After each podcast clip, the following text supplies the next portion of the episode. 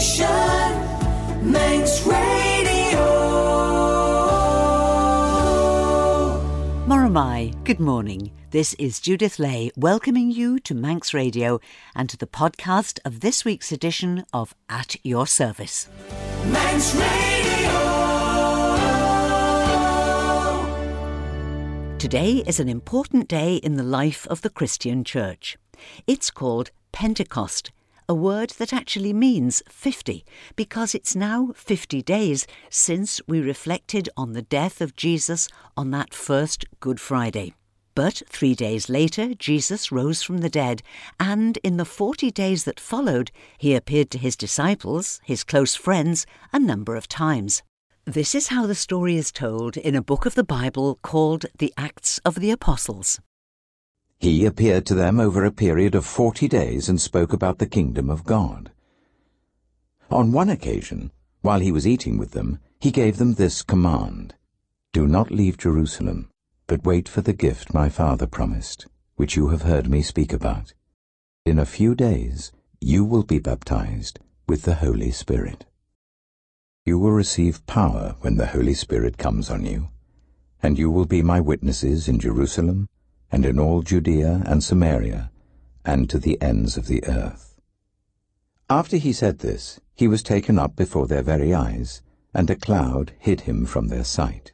They were looking intently up into the sky as he was going, when suddenly two men dressed in white stood beside them. Men of Galilee, they said, why do you stand here looking into the sky? This same Jesus who has been taken from you into heaven will come back in the same way you have seen him go into heaven. Then the apostles returned to Jerusalem. When they arrived, they went upstairs to the room where they were staying.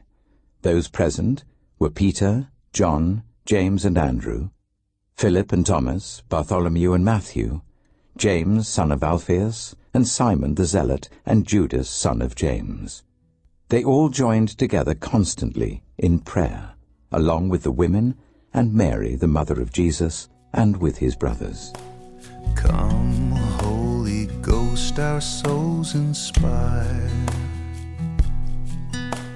and lighten with celestial fire. Thou, the anointing Spirit, art,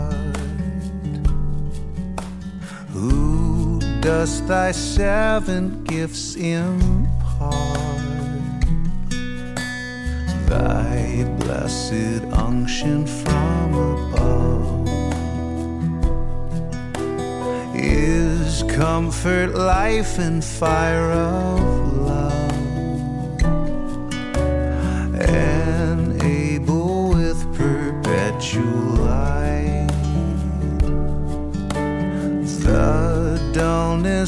of our blinded sight.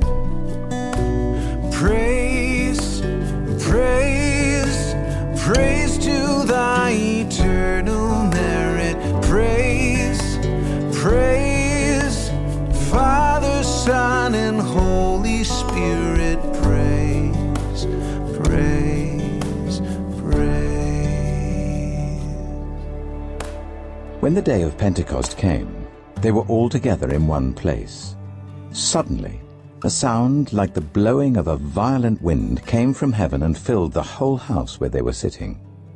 They saw what seemed to be tongues of fire that separated and came to rest on each of them. All of them were filled with the Holy Spirit and began to speak in other tongues as the Spirit enabled them. Now there were staying in Jerusalem God-fearing Jews from every nation under heaven. When they heard this sound, a crowd came together in bewilderment because each one heard their own language being spoken. Utterly amazed, they asked, Aren't all these who are speaking Galileans? Then how is it that each of us hears them in our native language?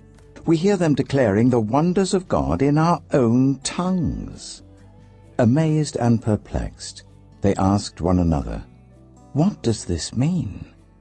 Some, however, made fun of them and said, They've had too much wine. Then Peter stood up with the eleven, raised his voice and addressed the crowd. Fellow Jews, and all of you who live in Jerusalem, let me explain this to you. Listen carefully to what I say. These people are not drunk, as you suppose. It's only nine in the morning. No, this is what was spoken by the prophet Joel. In the last days, God says, I will pour out my spirit on all people. Your sons and daughters will prophesy, your young men will see visions, your old men will dream dreams. Even on my servants, both men and women, I will pour out my spirit in those days, and they will prophesy. I will show wonders in the heavens above, and signs on the earth below. And everyone who calls on the name of the Lord will be saved. This may be our unending song. Praise, praise, praise to thy eternal merit. Praise, praise, Father, Son, and Holy Spirit. Praise,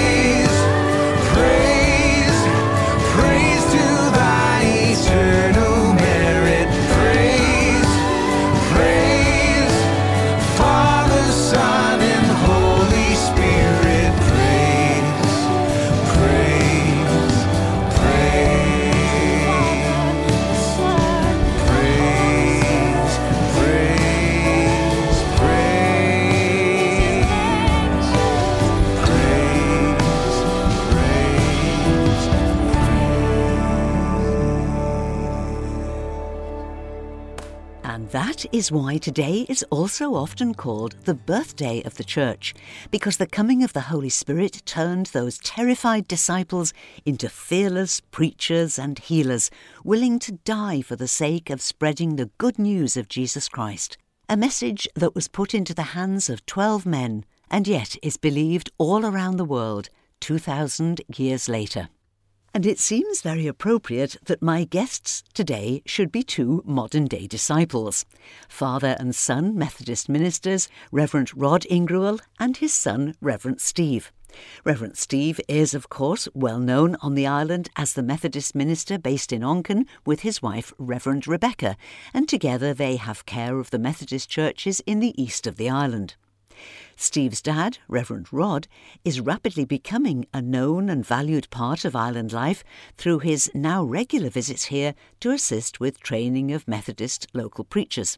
Reverend Rod and Reverend Steve, good morning and thank you for joining me today. Reverend Rod, can you fill in a little bit of background for us? Tell us a little bit about your ministry over the years. Gosh, ministry. It's a long story, but it, that started when I went to a Bible college in Berwick on Tweed in 1978. And uh, from there, after three years, I went to a, the Methodist College in Bristol and trained for another two years, and then started in a circuit in North Yorkshire, Pickering Circuit, up in North Yorkshire, with oversight of 12 village chapels up on the moors. So, Rod, what was it that took you to Bible college in the first place? When, when did you hear God's call on your life? I heard God's call on my life in Guernsey, which is where the name comes from. My father and my uncle and my grandfather, they used to carry coffins in and out of church as pallbearers. And one day I, I was asked to take a coffin into church. And as we lowered it into the grave, I thought this person knows the meaning of life and death. And that sent me back to church looking for answers. So that's how it all started. And eventually I went to Bible College in Berwick on Tweed. You describe having care of uh, rural churches. So, did you stay in that type of ministry or, or did you move around? We were eight years in North Yorkshire and then we moved to Abergavenny in South Wales where I had oversight of five churches there. I was the superintendent minister of the circuit and did a fair bit of work doing a big church extension and uh, started running alpha courses while we were there in Abergavenny, which was all good fun. And we were there 12 years, which was a very fulfilling time. The Alpha course was a great step forward, wasn't it, for churches of all denominations? It came at the right time, would you say? We needed something like that. That's right. It's a very gentle introduction to the Christian faith. It leaves people with lots of space to talk, to discuss, to ask questions. And the important thing is that the leader doesn't show that he knows it all, because we don't know it all. But it's a chance to share together and to explore together the Christian faith through videos, through discussion groups, uh, over a meal.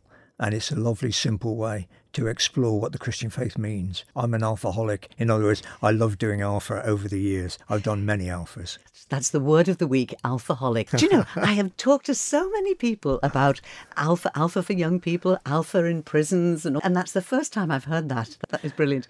Uh, There was a report, and there was a, an Anglican bishop who said it, church has got to stop saying, here we are, come on in, and rather say, here we are, and let's go out. We can't stand on the doorstep and expect people to come in. We've got to be prepared to go out one way and another and to share our faith with those outside of the life of the church. He said something like it's the end of coming and the beginning of going.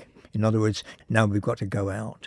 And that's an important thing, I think. One of the things to do with Alpha was the fact that at the end of the day, if people come to a, a faith in, in what God has done in Jesus Christ, then quite frankly, I don't mind really where they worship after that. My ministry has always been one to do with the kingdom of God. And the Methodist Church is where I work, as it were.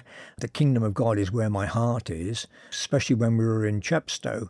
Uh, we moved from Abergavenny to Chepstow and we were there seven years running alpha courses there, ecumenical alpha courses. And when people came to faith and moved on into the life of the church, whether they were went to a Catholic church, an Anglican church, a Baptist church, or a Methodist church, that was fine because that was God's responsibility, not mine. Isn't it nice that we can leave some things to him, Rod? Oh, absolutely. Steve, growing up in this environment, um, one might have said that you would look to your dad and see a brilliant role model and say, Yeah, I'm going to do that. I'm going to be just like him. So, how do you separate from the fact that you admire and respect what your father does and don't just fall headlong into it yourself? That's a really good question, Judith, and a really interesting thing to to reflect on. I had to stop myself from laughing when you spoke about uh, having my father as this role model through childhood. I know there is a verse in Scripture which tells us that we must honour our father and mother, but my childhood was a normal one, inasmuch as there were times when it was a lot easier to think of them as the gentle idiots next door. Every child goes through that, don't we? And I know my two children will probably go through that stage with myself and Bex at some point in the not too distant future. But in laughing about that, I think one of the things that I have always looked back on with a sense of gratitude is that uh, both my sister and I were given our space to make our own decisions and to do our own thing. I vividly remember as a child, it was my mum actually who came into our bedroom, and I can't precisely remember how old I was, but it was before my teenage years. And she sat down and she basically outlined what it was that she believed and why it was we went to church on Sundays. And we had the choice and the option to, at that point, carry on going to church ourselves or to stay at home and do our own thing. And it was never forced upon us that this is what we did because it was a Sunday. As it happens, both myself and my sister did continue going to church more often than not on Sundays. But you're quite right, Judith, that the time came when I was 15 that uh, we went on pilgrimage to the Holy Land. And it was a pilgrimage that my dad was leading. And it was something I had always wanted to do from the very first tour that dad had led. I wanted to be on it. I wanted to go. One of the things that was offered, as is something we offer in our tours, was the chance to be baptized or to renew a baptism using the waters of the River Jordan. And the morning before that service, we were at the Mount of Beatitudes. This mountain, it's got a, an octagonal church, eight sides to it, with the text from one of the Beatitudes on each side. And we heard the Beatitudes being read. And the reading went on to the verse about blessed are you when people persecute you and revile you for my sake. And as I heard the Beatitudes being read, and particularly when it got to that to that verse, I heard God saying to me time and again, Do you mean it? Do you mean it? In other words, I'd already said I was going to be baptized in the waters of the River Jordan. But there, the morning beforehand, was really a challenge being given to me by God. That you're about to do this thing, you're about to be baptized, you're about to make your declaration of faith, But if life gets hard, do you mean it? Are you going to stick to it? And that is the place where I really identify not as a conversion moment, but as a conviction moment. This thing that I believed, I come to believe, actually is for me the thing that is most important and is the thing that I will stay faithful to no matter what gets thrown at me during the course of my life. So that was a really significant time for me there. And then in the waters of the River Jordan with my dad on one side and my granddad as a Baptist pastor on the other side, being baptized in the River Jordan later that day. I think there's often a, a misconception that faith is like a suit of armour. Once we've put it on, it's going to protect us hmm. from everything in the world. And just, nothing could be further from the truth. Jesus said, "You- You will have trials and, and suffering, but I've overcome the world. It's giving us that anchor, that hook to hold on to, however you describe it, when the going does get tough. Hmm. And you have talked about tough hmm. times that you've had even during your training for ministry and that talking about your uh, mental health issues, attacks of depression has been very, very helpful to other people. Hmm. But your faith didn't protect you from it. Absolutely. And as I've spoken to yourself and your listeners in the past about these, one of the beautiful things that I find in Scripture is not just in the accounts of, of those who have gone before, but also when you look at uh, everything experienced by Jesus himself throughout his life and throughout his ministry, is that in God we have somebody who is there alongside us, who is with us, and who doesn't just sympathize, but can empathize because he's experienced it too. What it is to be slandered, reviled, attacked, tortured, killed. We have a God who empathizes with whatever we are going through in our human experience. And that is a source of real comfort and a source of real strength when we go through times of difficulty ourselves, whatever they may be. particularly as everything that he suffered was unjust. He was absolutely the innocent victim. Rod, could I come back to you for a moment? Am I right in saying that you and your wife have been involved in fostering and adoption? We were fostering children for 15 years. We, we started when we were in Chepstow, and it has been a very satisfying time. We fostered children mainly under the age of five. The reason for it, and often we were asked by um, social workers, well, why not uh, foster older children? And we said, well, under fives, my wife is trained as a nursery nurse, and so she's trained for under under sevens. And the other reason was that we live in a manse, and the social worker looked a bit sort of skewed at us. And I said, well, it's like this: children come into care with enough hassle without living with the vicar. In the playground, the playground is a cruel place, and they've got enough problems coming into care without being teased about where they live. And so we, we only fostered under sevens because under seven children don't care where their friends live. Over seven, the playground's a cruel place.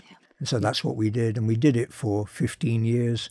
We took youngsters sometimes straight from hospital and we had them uh, sometimes for three months, sometimes for 13, 14 months uh, until there was a decision made where they were going to adoption. Almost all the children we had went to adoption from our home.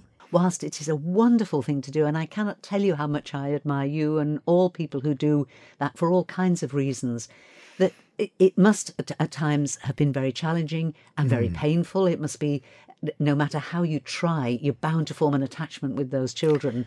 Um, no matter how you, you, you keep reminding yourself that they will go for adoption, you, you can't stop you can't stop loving them, can you? No, our task was to form form attachments.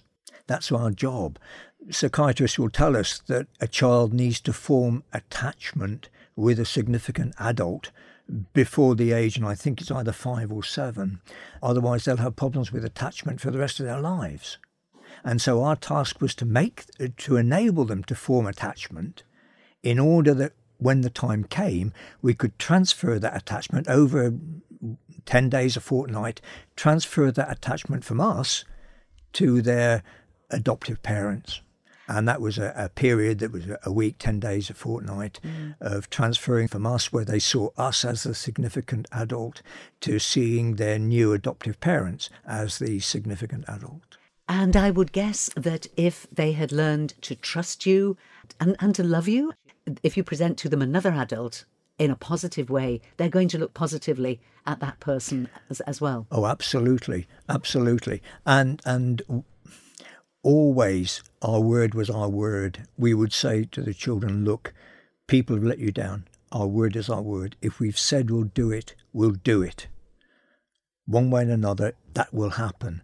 And so, if we said we were going to such and such a place, that's where we went. If we said this was going to happen, that's what happened, as far as we were able to, so that they could trust us because they needed to be able to trust adults and being able to transfer that trust again, as you say, from us as a significant adult to, to another carer, to adoptive parents, really.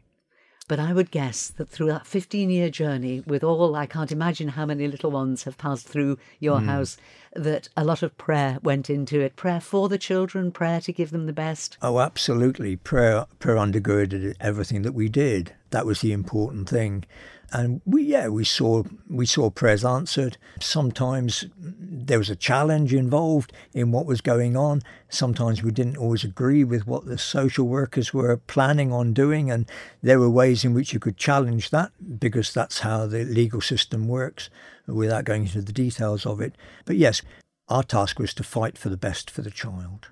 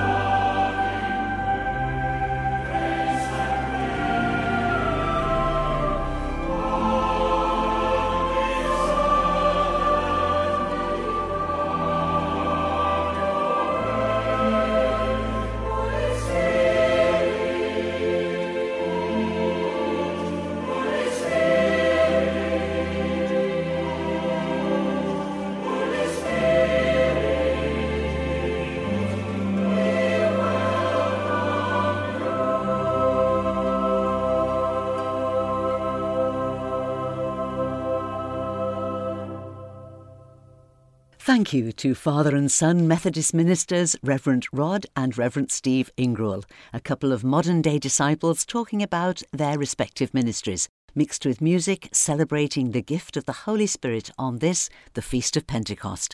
And maybe it's worth reflecting also today that the gifts of the Holy Spirit, that include strength, courage, and good judgment, weren't just something offered to those first disciples, but are ours for the asking, now and always. And Reverend Rod and Reverend Steve will in fact be back on the programme again later next month because being Methodist ministers isn't the only thing that they hold in common. They both have a deep love for the Holy Land and for a number of years have been jointly leading pilgrimages there. They're planning another one in the autumn of 2024, and when they join me again next month, they'll have lots of information about it and also about an open evening that's a great way to find out more, without any pressure, from people who have already made the same pilgrimage. And now it's time to take a look at our notice board. And the news that I have is all for next weekend.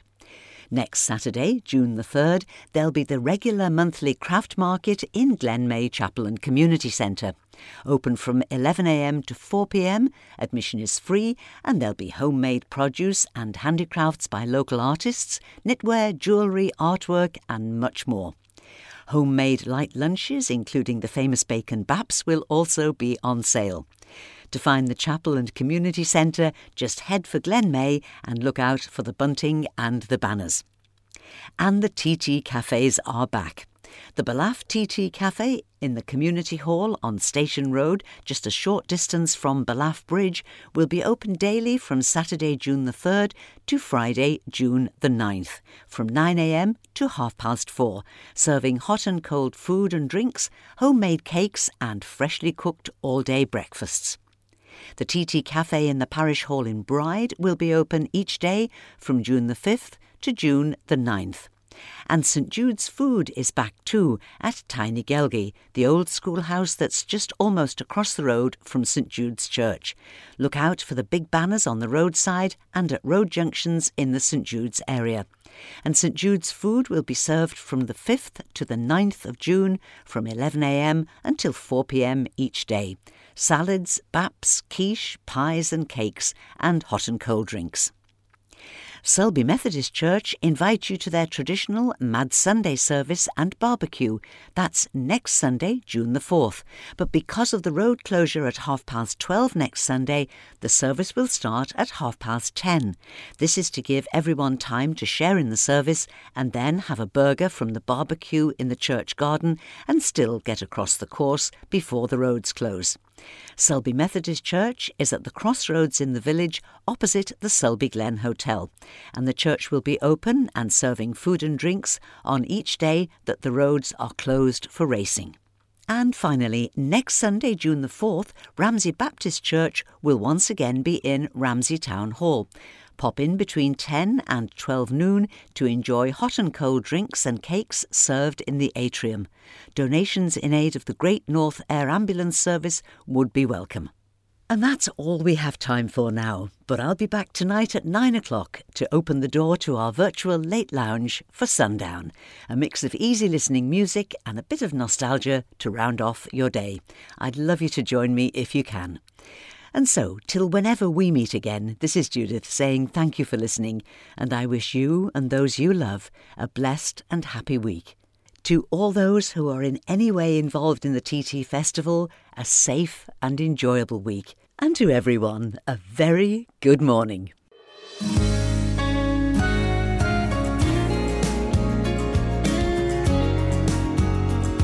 The nation stands.